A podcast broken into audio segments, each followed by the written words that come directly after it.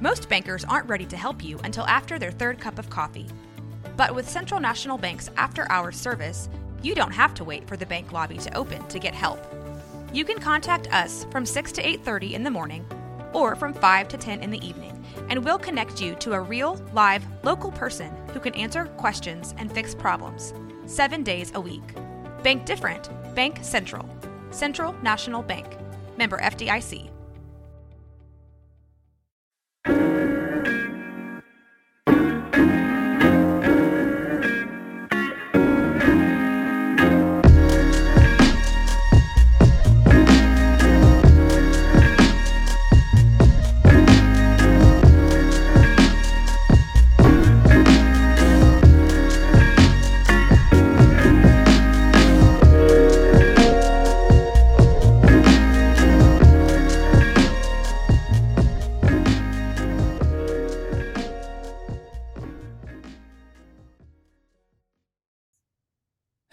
Everybody, and welcome to another episode of Imagine This. I'm Trent, I'm Brashina. And I'm Mackenzie.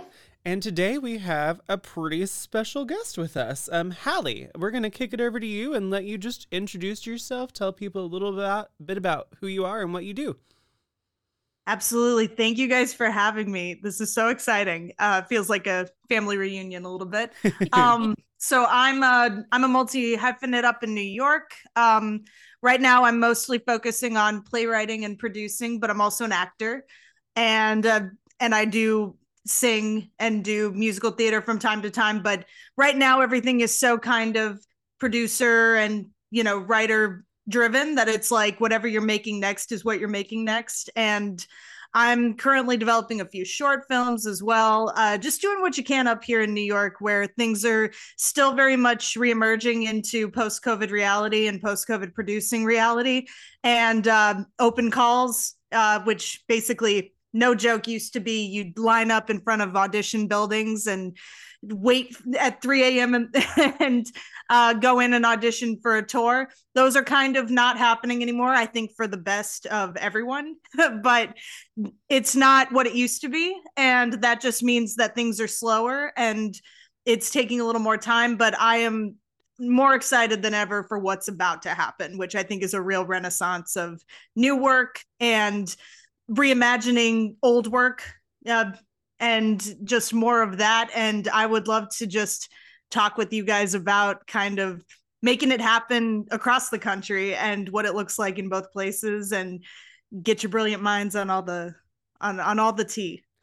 yeah, I, I love that. And I, I think that if you go back to the very first episode we ever recorded, one of the things we talked about was why theater is essential. And part of mm-hmm. that conversation became coming out of COVID, coming out of this mm-hmm. pandemic, theater is more essential than ever because it is reigniting passions and it's telling stories that need to be told and it's bringing people together in creative and collaborative ways that should be sparking conversation. And so I think that you're exactly right that we are on the cusp of something in our artistic culture um, if we can just keep pushing that envelope forward.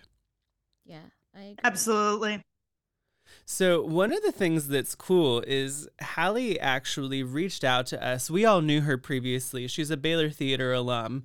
Um, she reached out to us after hearing the podcast that Mackenzie and I recorded about musical theater.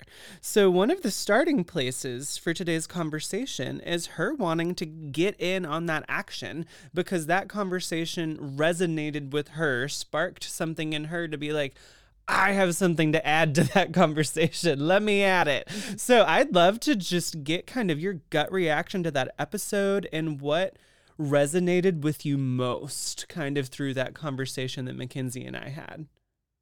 Um, my gut reaction is just I can't believe that we're still talking about it, but I'm glad we are because it it really kind of wasn't a conversation back oh however many years ago that I was in Waco, you know. Um I think it was a danced around conversation for a long time but no one quite knew what to say or how to say it.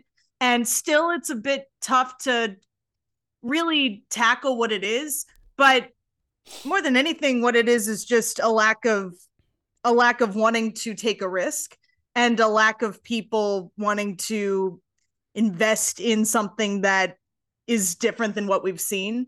Um, I was really riled up by the conversation on body diversity that you guys really kind of dipped into. Uh, it's it's a real shame that musical theater is kind of the most visible, you know, gives the most visible examples of this um, just real deficit of kind of possibility in the form but it's happening up in new york too i guess is what really kind of riled me up i was like yeah this isn't just happening you know in regional spaces even though i think in regional spaces sometimes it can be even more you can see it more because there's almost less the you know there's less theater than what new york is because new york you got like all the different levels of off off Broadway and off Broadway and workshopping and developmental and et cetera, et cetera. And then there's of course Broadway.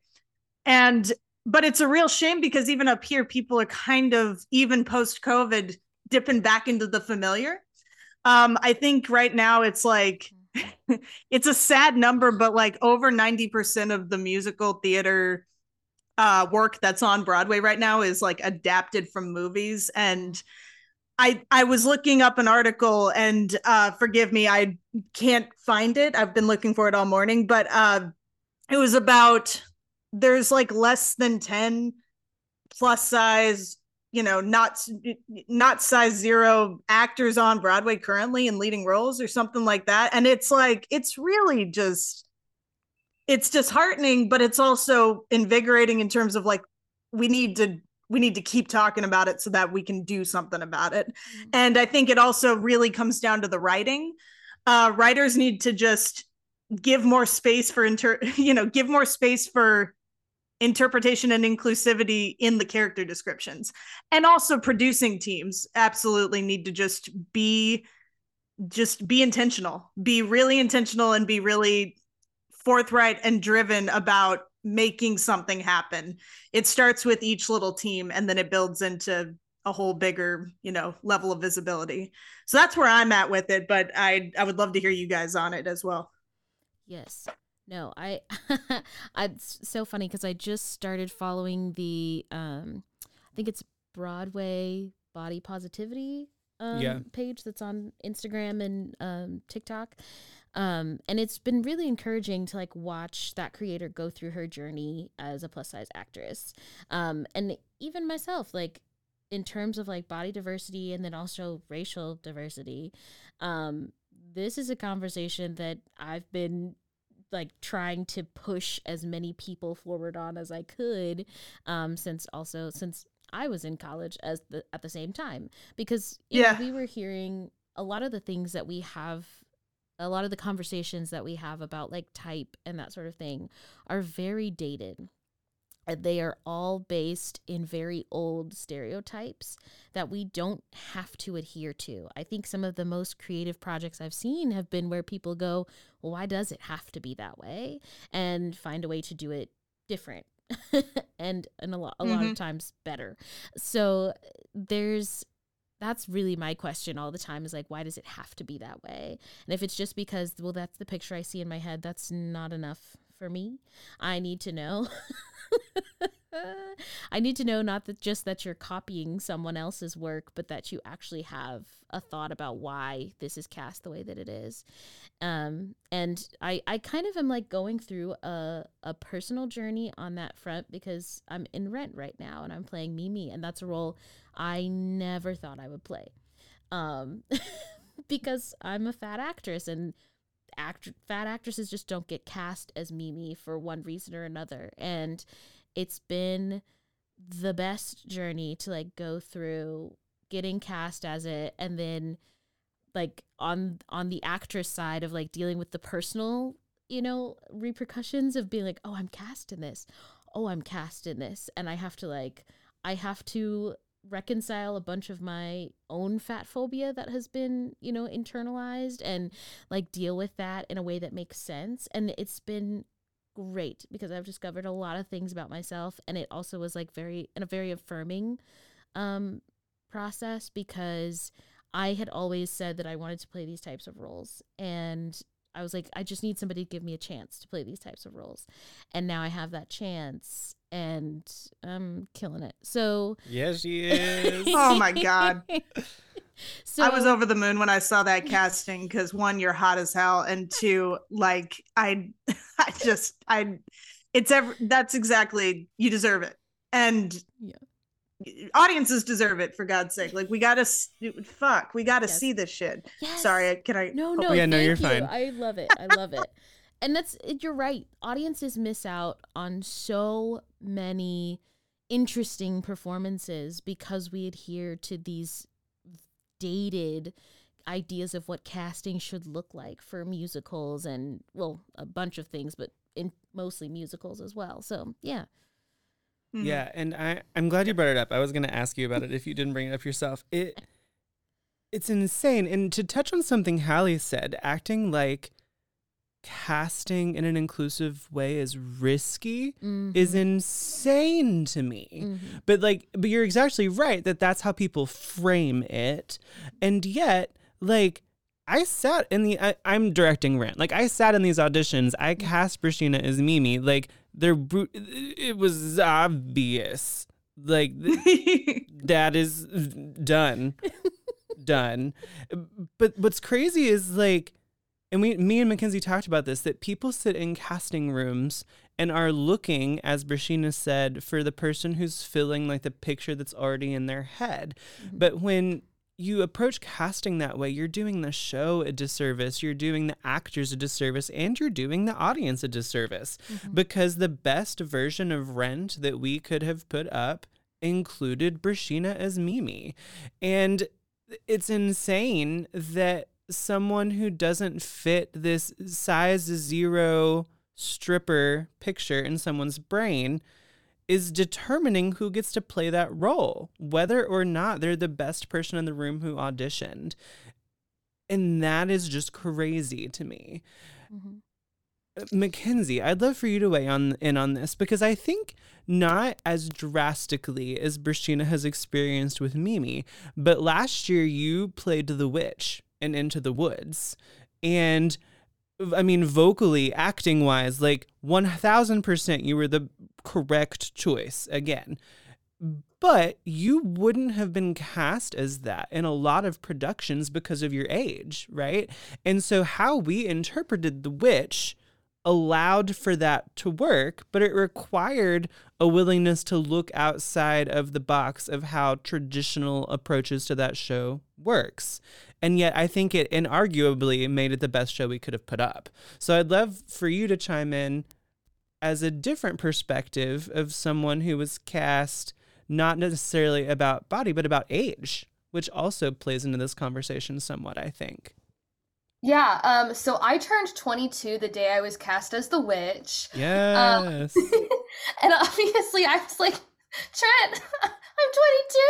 I'm not I'm like Bernadette Peters' age. I'm not Meryl Streep, obviously. There and there was like there was never like any like ever talk about me playing a Meryl Streep or Bernadette Peters witch because like that was just never gonna happen. I'm I'm 20 I, I'm 23 now, um, and so that really forced us to um like take a step back from what like has been solidified as this like iconic character in musical theater and this like iconic show that everybody knows um and to like reevaluate it and approach it from like a different lens which like we i think we did with the production like as a whole but like specifically with such like an iconic character i think that it allowed me at least a lot more freedom to not necessarily fit the mold that bernadette peters created so many years ago and it allowed me a lot of artistic freedom to make different choices and so um I found that to be really interesting, and it it it yes, like the witch's whole bit was that she wants to be like young and hot,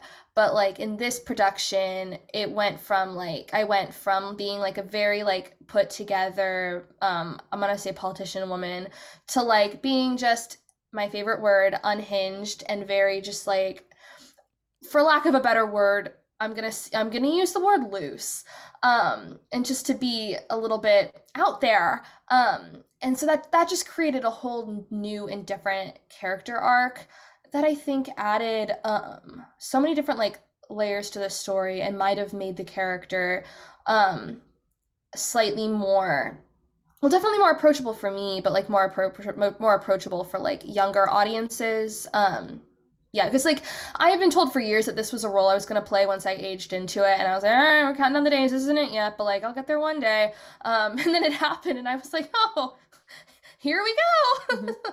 um but yeah no it was it was a lot of fun. And well and I, spe- yeah go ahead oh, sorry. No Well, speaking of aging into roles, so that's actually first off, um, I swear I didn't just come on this podcast to to toot you guys' horns, but I will. You guys' casting and uh, story choices are some of the most innovative I've seen recently, and I, you know, I look everywhere, so that's hats off to you guys. But speaking of aging um, into a role, um, yeah, not too long ago, it, and Brashina, you can definitely speak to this too, I'm sure. But like when I was in university and studying, I was told, hey, so you're going to play mom and older lady roles, and you have boobs, and that's why. I wasn't told it, but it was very clear. Mm-hmm. And, you know, it, and not only does that lead to very serious, you know, and going back to what Brashina was talking about, it leads to very serious mental, you know, gymnastics that you got to suddenly untangle over your life a little bit. I'm still working on it. I try to intentionally as a writer write myself leading lady roles or romance roles just to kind of convince my actor brain that like no you can do this like mm-hmm. go do this so that you get this so that you can know you do this but at the same time i think it does a disservice to traditional ingenue type you know uh actors and actresses because it makes them only think hey you, are getting hey you're young and hot. And guess what?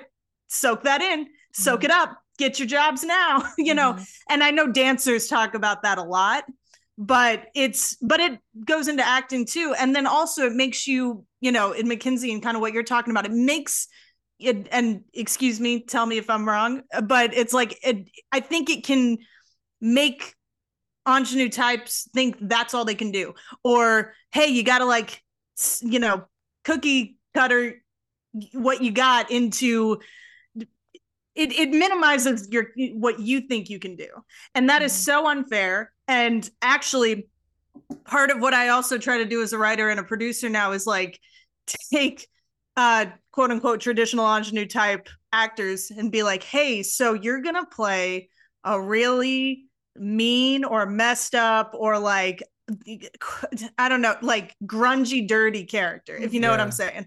And they just get they get the like hope in their eyes, and then they get the like, yeah, but like really in their eyes. And I'm like, yeah, we're doing it. Go and we're gonna we're gonna make this happen mm-hmm. and we're gonna work together on it. And you know, to try to tailor make a suit for someone is always a joy as a as a writer and a producer. I'm not a director, so I can't speak to that.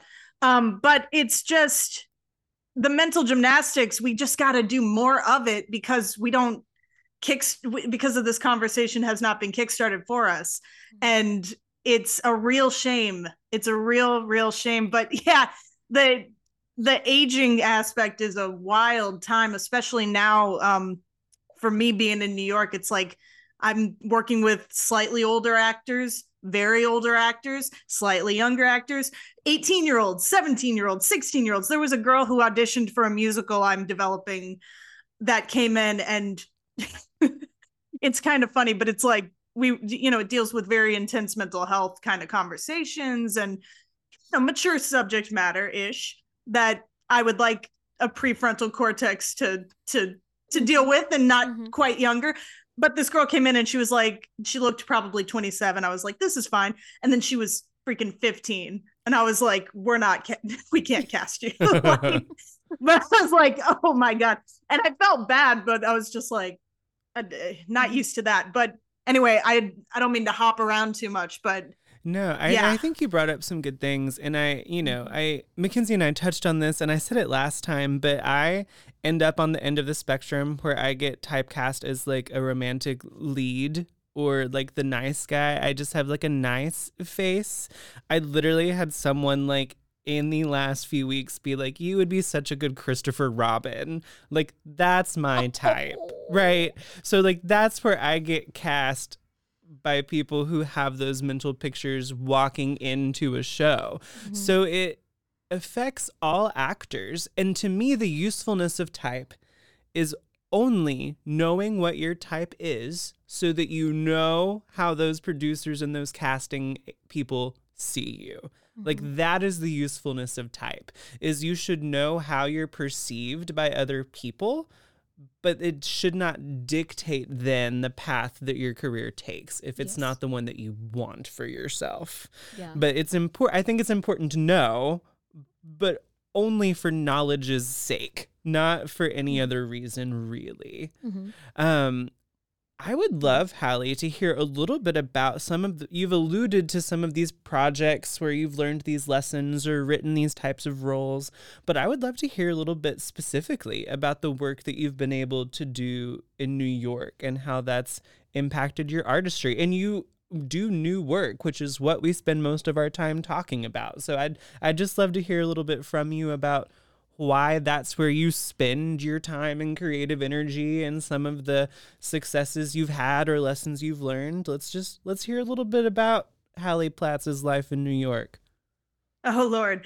Uh well, it's a doozy. It's a lot of fun. It's uh probably it's it's the best creative decision I've made for myself and and I've been lucky to be able to to have a life up here. Um I got into new work. I've always wanted to do new work. I was always a writer as well as a performer, but I didn't really know it would kind of take the form it's taken. I I just my I'm at my best when I'm making something and then and then having a little moment of translating it, I suppose. It's like the building and then the translating. I I love living in those spaces. I also like kind of making small business decisions in in the creative process. So I've been very lucky to come up here. I'm a part of a collective uh, called Theater 68. Shout out. Um, and they're basically a collective of artists that we meet once a week. We workshop scenes, kind of a la workshop back at Baylor. We do scene mm-hmm. work. It's wonderful.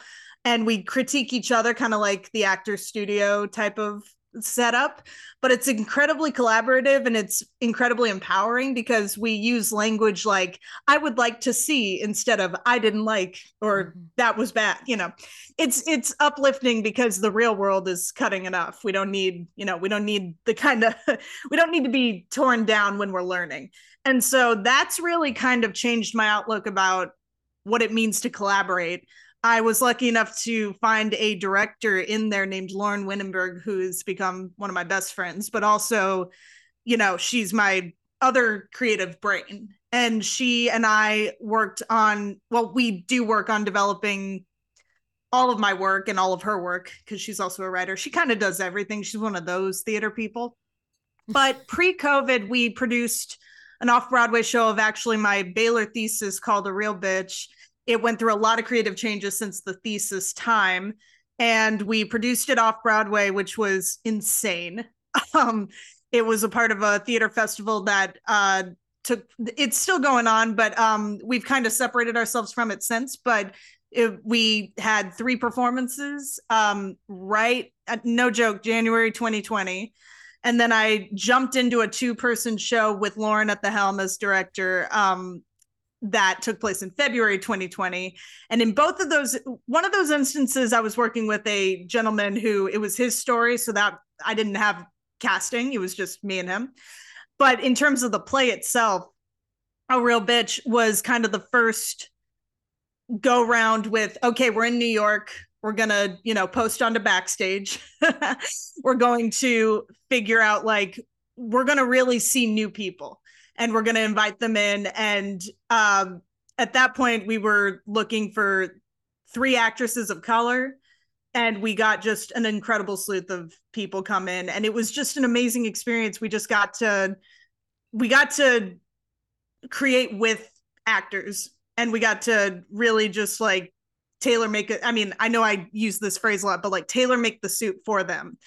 And then we put it up covid happened it's been a bit of a you know it was just hard i kind of got stuck in texas and then recently i've just gotten back into casting again for a musical i'm writing uh, and it's about the mental health kind of journey I went through in COVID and it's called Hals, which is my nickname, but it's not it's not about me. It's more of a kind of a mental exercise of like going through the different thoughts and you know ups and downs and sensory integration dysfunction which i happen to have and uh it's an ensemble piece though so uh i don't you guys are probably familiar with a strange loop mm-hmm. and kind of that setup of it having the thoughts mm-hmm. quote unquote um we're kind of playing in that pool and it's basically 15 ensemble members and then uh there's two characters that play the that play the embodiment of one person which is me and so i brought in a actress from a real bitch who has incredible comedic just chops she's just one of her name is francesca salas and she's just one of the funniest people i know and her and i are playing myself and then the ensemble has just been a joy to create. So we've been kind of working on that over the past year, but we wanted we wanted anyone and everyone we could see. And there weren't a lot of parameters. There wasn't a lot of like, okay, the, you know, this is a stock character that's got to be the lover. This is a stock character that's got to be the mother. Like there's none of that. It's more just like what different kinds of tones can we play with that people already bring? which is how I wish more shows kind of operated because I do think some of the best shows that we know that have iconic characters started that way, Rent being one of them. Mm-hmm. Like it was more just like I have three friends who all three kind of give off a, you know, super sexy, you know, boisterous attitude. And then it became Mimi. Mm-hmm. Like it became this one thing that now we see, but it, it started out as like three villagers, you know, mm-hmm. who probably didn't look alike and so that's what we've been crafting with Hals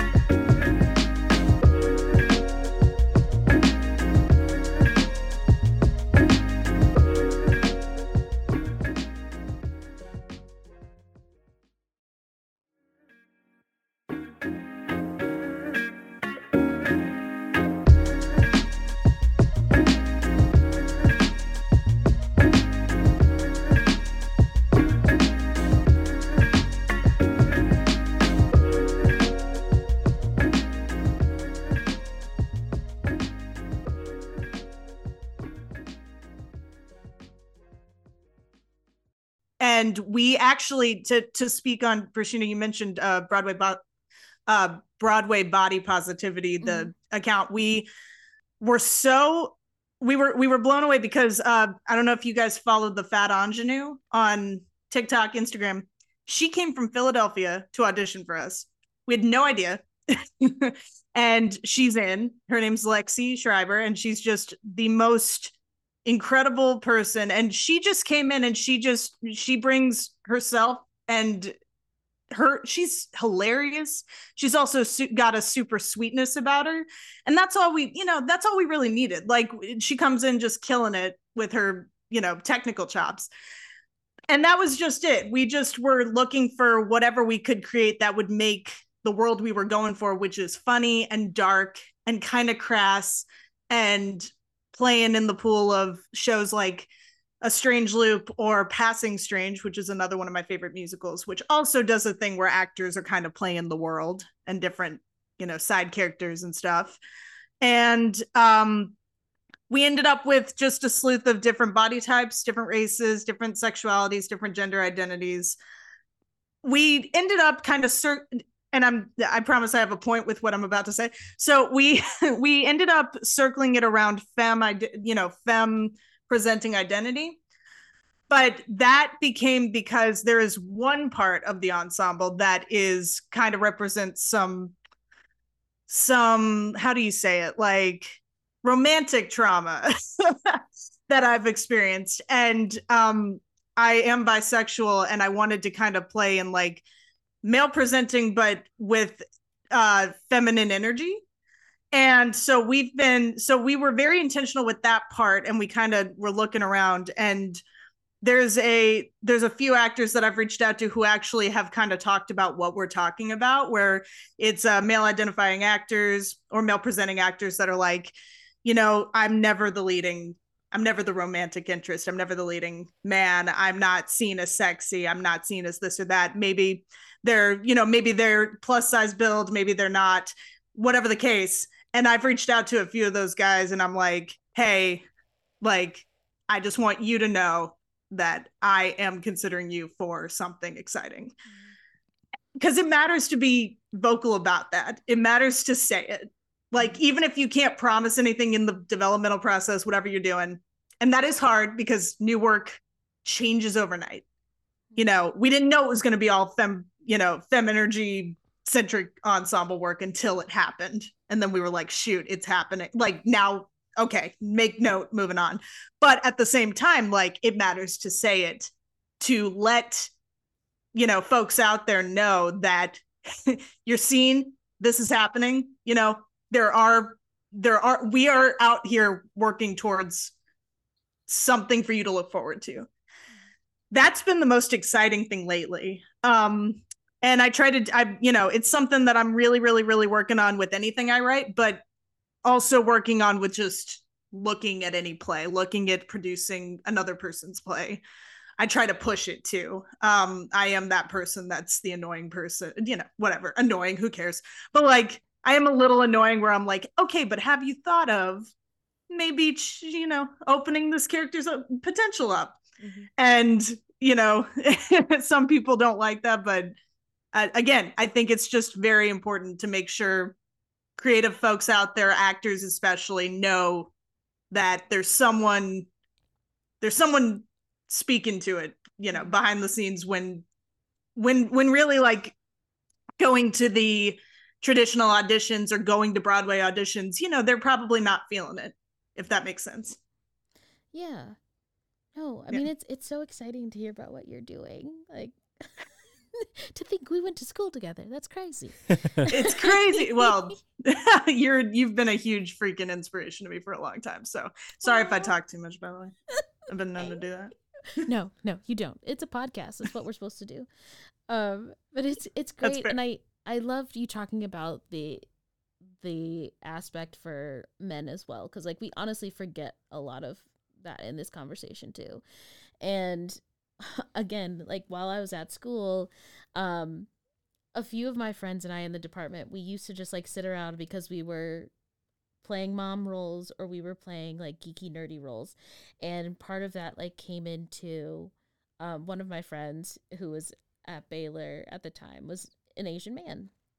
And we used to like sit around and have conversations about like why he was not being considered as like a romantic lead when he clearly could do it. Like, and it was a very hard journey for both him and I to like come to the conclusion that like we're just not romantic lead types, at least not here. We'll get to do those one day if we do them ourselves. And so like that was our big push after college was to like find those roles for ourselves or make those roles for ourselves and do them ourselves. Um, and we always promised each other that we would be in a show together, and we still haven't done it, but we're on the hunt. Um, so it, but it's like having to go through these conversations with men and women and non-binary folks and trans folks and different minorities, Asian people, Black people, Hispanic people. This is Latina people. This is this is a conversation that reaches so many that it really it really shows how exclusionary theater can feel sometimes when we start really getting into the nitty gritty of it. Um, and I don't think that we're, I think that it's good that you are a person who is bringing up these conversations because we need more people to be bringing up these conversations in these spaces. Like, I am always so encouraged by the guests that we have on our podcast because a lot of them talk about like diverse casting and why that's important to them, writing diverse stories and that sort of thing and I I wish that I could see our influence more on theater and film and TV because we really really need it. So I I love hearing about your work and I'm very encouraged by seeing the stuff that you're doing. So good on you. You're doing a great job. Dude, you you're so kind. It's I think theater's behind, and it's I, am really mm-hmm. hard on theater because I actually think we're like kind of the worst at it. I actually think like if you think about character actors and character actresses, everybody wants to be like, oh my gosh, this is just one example that's coming to my brain. Jayne Houdyshell. Oh my gosh, Colman Domingo. theater actors. I'm mm-hmm. like in that were ignored in theater. I'm like, oh, mm-hmm. hold on. Like, no, no. You, you, you know, theater likes to claim character actors that get Emmys and Oscars or whatever. Mm-hmm. And then I just want to be like, no, you guys ignored them. Stephanie Hsu, holy shit. Stephanie fucking Hsu just got an Oscar nomination because what? The theater dropped the ball, man. Like that's how I feel about it, frankly. And I I don't think we get we as theater, I'm just saying we. I don't think we as theater as a whole get to take any credit. I think we need to just really clean up our act. It's like it's it's uh it gets me riled up and and I I but I I just appreciate you guys so much for the work you guys are doing. It's it's seen and and it's inspiring so many of us up here and really everywhere. Um but yeah, it matters that we just it, yeah, it it's it's something that theater folks I think we think we I think we tend to think we were past it or like that we or that we can take credit for like the the slew of character actors that have become well known and that's just not true in my opinion. Well and i think that often theater takes credit for having difficult conversations that we're willing to that we're willing to have conversations about hard things mm-hmm.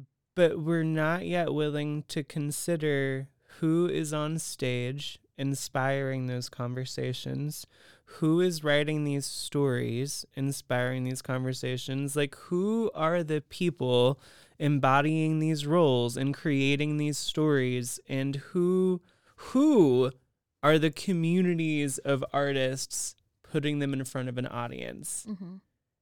And how does that impact the conversation? We could have better conversations if we were simply willing to have the best people on stage in any given role, regardless of who they were. Yes. Big time. yes. Yes. I love that. Um, yeah. Mackenzie, is actually not in London today. She is in Florida, so she is only one hour away from us in terms of time zone, not distance. um, but Mackenzie, you've been spending a lot of time in London this past hmm. year, and will you know spend some more time there. Um, and while she's there, as any good theater person would do, she's been seeing lots of theater. Um, how does this conversation compare? Because obviously, Halley and Brashina and I are largely talking about kind of regional theater and New York theater and local mm-hmm. theater, kind of from a more American perspective. Does London theater have these the same issues, or is it still there but to a lesser extent? I would just love to hear your experience as someone with a critical eye watching lots of theater in London and what that's been like. Yeah, um, so the issue is absolutely there. Um, and we talk about this on another episode. I don't know the order that these are getting released, but we had some special guests from yes. the UK. It'll actually on, it will have been um, last week's episode. This will release the week after that. Oh, brilliant. Okay, yeah. So they talk about pantomime and like pantomime culture, which is a very specific form of theater, very specific to the UK, um, which absolutely stands by very very outdated casting traditions and so that is a very well loved popular art form that unfortunately has not i mean i haven't i say this i've been there for like less than a year but like it hasn't changed and i don't I don't I unfortunately don't see that art form evolving much because I think it, it it is what it is. I think it is slightly becoming less popular. I just people over there are very stingy about their traditions and it takes a long, long time for their traditions to change. That being said, there is so much theater over there that is not considered West End, but is high end, um, like off West End or just professional theater. And I have seen some of the most incredibly diverse and wonderfully accepting and just brilliant productions with just casts of just so many diverse people in every sense of the word. And it is truly, truly wonderful. Um, West End still, I think, reflects a lot of Broadway casting tendencies, like proper West End. However, funding for the arts is a little bit better over there. And so the professional theaters like the Almeida and the Donmar Warehouse and the Globe and the RSC and um, the National are all um, they're all doing better. They're doing better. Not perfect, but better. Um, it is. I do think it's an uphill battle, and I think people are very hesitant to move away from tradition, which is very unfortunate. I think um, because I think tradition, in this sense, is quite damaging and isn't tradition shouldn't be held over well-being and stuff well, like that. And I think you bring us full circle a little bit with some of those comments because I really think that a lot of this comes back to the fact that people think it's quote unquote a risk mm-hmm. to yeah. cast in a diverse mm-hmm. and inclusive way, eh, yes. which is insane. But yeah. frankly, let's pretend for a moment that they're correct in it being a risk. Isn't that the point? like yes, I first of all, and I will Amen. go on record, it is not risky. That is the most absurd thing. People mm-hmm. don't come to theater to see certain people on stage. They come for a good show. Mm-hmm. And so if the best people to put on this show look like different things, then no one cares. Mm-hmm. Anyway, but let's I, pretend for a moment that it is risky. I think theater is intended to be risky. Mm-hmm. The point Period. is to take Period. risks and tell bold stories and challenge what frameworks people might walk in the door with. Yes. I'm not so optimistic as to assume that people walking through the door won't expect certain people on stage because they will. They'll walk in with a picture of what they think a show will be. However, I've seen too many times people come to a show with an expectation, have that expectation be subverted, and they're here for it. Mm-hmm. Yeah. Our guests that Mackenzie mentioned, Bullet Point Theater Company, which is doing fantastic work in London, actually told a story about this where an older couple came to a show of theirs, saw a same sex love story, which is not what they necessarily expected to see, but said, you know, that was really wonderful if you're willing to challenge people, people are willing to be challenged. Mm-hmm. Theater is a safe space in which to take risks. That's like mm-hmm. the whole thing. Mm-hmm. If only people could see how wildly I'm gesturing with my hands right now. It is very no, wild. you're you're absolutely right. And what kills me is I'm like seeing someone who looks like a normal person is risky. Like yeah. hello. Like that's the risk you're going for. Mm-hmm. That's the risk you're afraid of taking. We we murder people all the time on stage. Like there's so many more really exciting, I guess is a word, but like that we should actually be concerning our time and mental energy with talking about risk taking. There are, I mean, you know, I mean, it, I, I, I would love to have conversations about is it or should we see certain things on st- certain and and i guess what i'm trying to say is like should we see intimacy in the same way on stage that we've always seen mm-hmm. should we see you know um god i mean the amount of plays and this is not to judge any any person but like the amount of plays i've seen with like real intense age gaps in the two romantic leads like maybe that's something we should have more of a conversation on than like if someone's someone's not a size zero or whatever the hell mm-hmm. like it's it's so weird it, it's so weird to me that especially kind of going back to uh, trent i believe you said it like the point of like theater loves to have hard conversations. We like to talk about that we have the hard conversations. We do plays about school shootings, we do plays about murder, you know, uh, back to Shakespeare in London and, you know, in the grand tradition of theater. The subject matter we talk about is really, really, really crazy. Like, mm-hmm. crazy. And I'm, this is not a, sh- this, well, whatever. Maybe this is a shade, maybe it's not, depending on your point of view. But like, I just want to point out that The Whale was a play first. Hmm. It was not, this was a play that came out 10 years ago, like, and has had many regional productions. Like, I think it's hysterical that theater folks are like, that, that it's like, that's not the conversation of, of like what, what is, what is acceptable on stage, what's not that's that is a play that has been produced. It's been produced you know sky skylight which is a play i love um has a very intense age gap and could be seen as a grooming love story.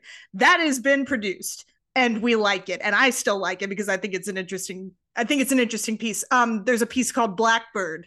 Incre- oh my god one of the most intense on the page reads i felt like sick to my stomach after reading it because it manipulates you. Mm-hmm. it and it's supposed to i want to be clear like the the the author knew what right and wrong and the play knows right and wrong but it freaking it it rides the line.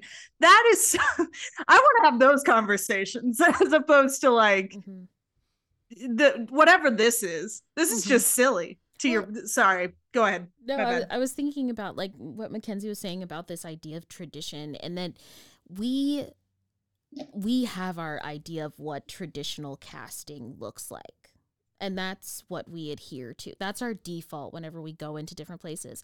That's why i think the training that we receive is so so important because if it is coming in a classroom then we need to like have people in that classroom who are saying that like yes this is maybe the way that it was done but that's not the way it always has to be done. And there's room to change things. There's room to do different things. There's room to make different interpretations that still work with the text or change the text if that's what you're trying to do do.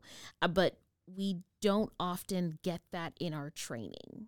And no. I think that's, you know, however you learn how to be in this industry, it's going to fall back a little bit on those sort of toxic traditions. And so, like, I think what we're having to work really hard on is making sure that those don't affect the next generation of artists. And so, like, our generation is very much like, yes, these exist, but they are not the end all be all. And That's we're right. working really hard on, like, making that our statement for the next generation so that way they don't have to, like, default to the things that we were supposed to default to, if that makes sense. Absolutely. I want to tell every young actor right now just like you are you are don't change who you are. don't don't feel like you got to do anything. There's no secret sauce. The secret sauce is you show up and being and you guys all get this cuz you've all been behind the table. Um it is us not you mm-hmm. like i just want to be like it's me not you i i i i hate the conversation but also i have to remember you know going back to dipping into actor brain i want to hear it's it's not me like mm-hmm. i want to hear you say hey you did great you did you you came in you kicked butt and now and literally you just weren't right it sucks but boy does it not suck as much as like tiptoeing around like mm-hmm. you know maybe we mm-hmm. could have done something like that that'll drive yeah. that used to that used to give me like big spiral panic was like what did i do what should i did i wear the wrong thing literally also if you're a casting person and you're like oh if only they wore something different like go go go and fix your brain because that is that drives me insane. Oh, you didn't look exactly like the headshot. Like, mm-hmm. no, that's not that's not real life. It what's real life is it's us, not you. And God bless a ton of the casting direct big time casting directors that I've been lucky enough to to to meet in person in New York. They are the most down to earth people when it comes to that for the most part. Like most of the ones and and if they're not you can tell they're not a good casting director to be real if mm-hmm. they make it like oh you did something like then you can tell they're bad at their job the real deal casting directors up here are always saying the same thing it's me not you it's it's my, you know, it's what I was given to do, not you. You did fine. You did more than fine. Like, and, but it's important also, you know, that goes back to the whole like, we got to upend our traditional thinking. But mm-hmm. I just think that conversation to the young, the young minds, um, the young minds in training who have only been taught, okay, it's all on, it's all on my shoulders.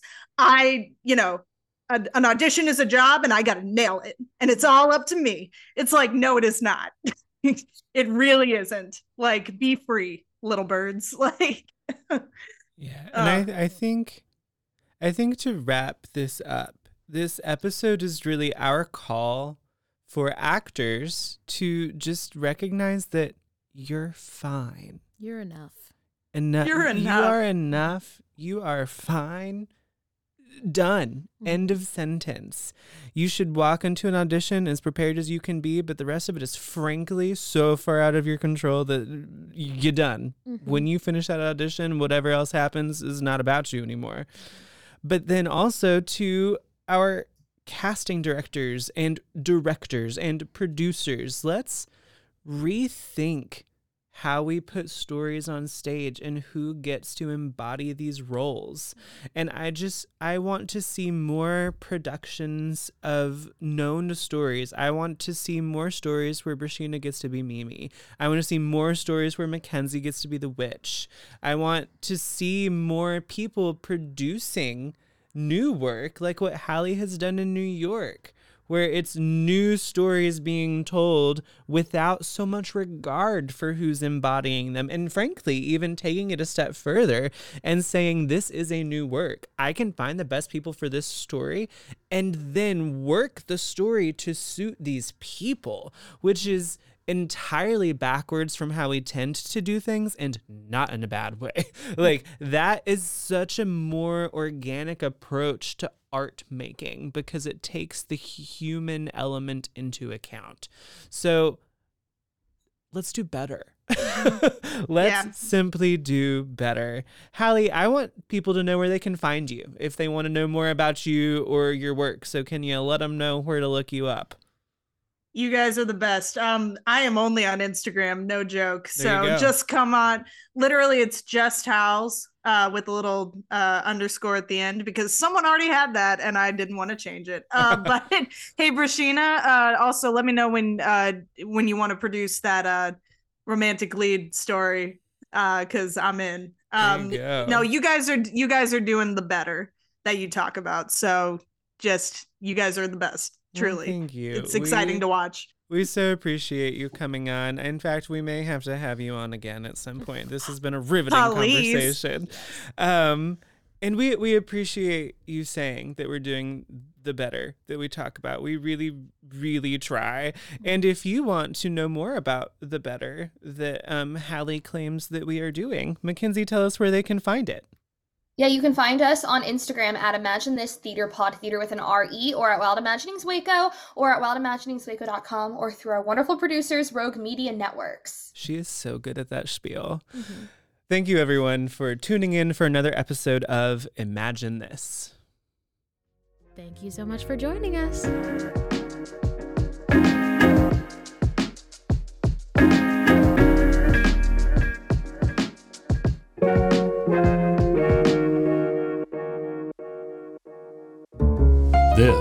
Has been a Rogue Media Network production.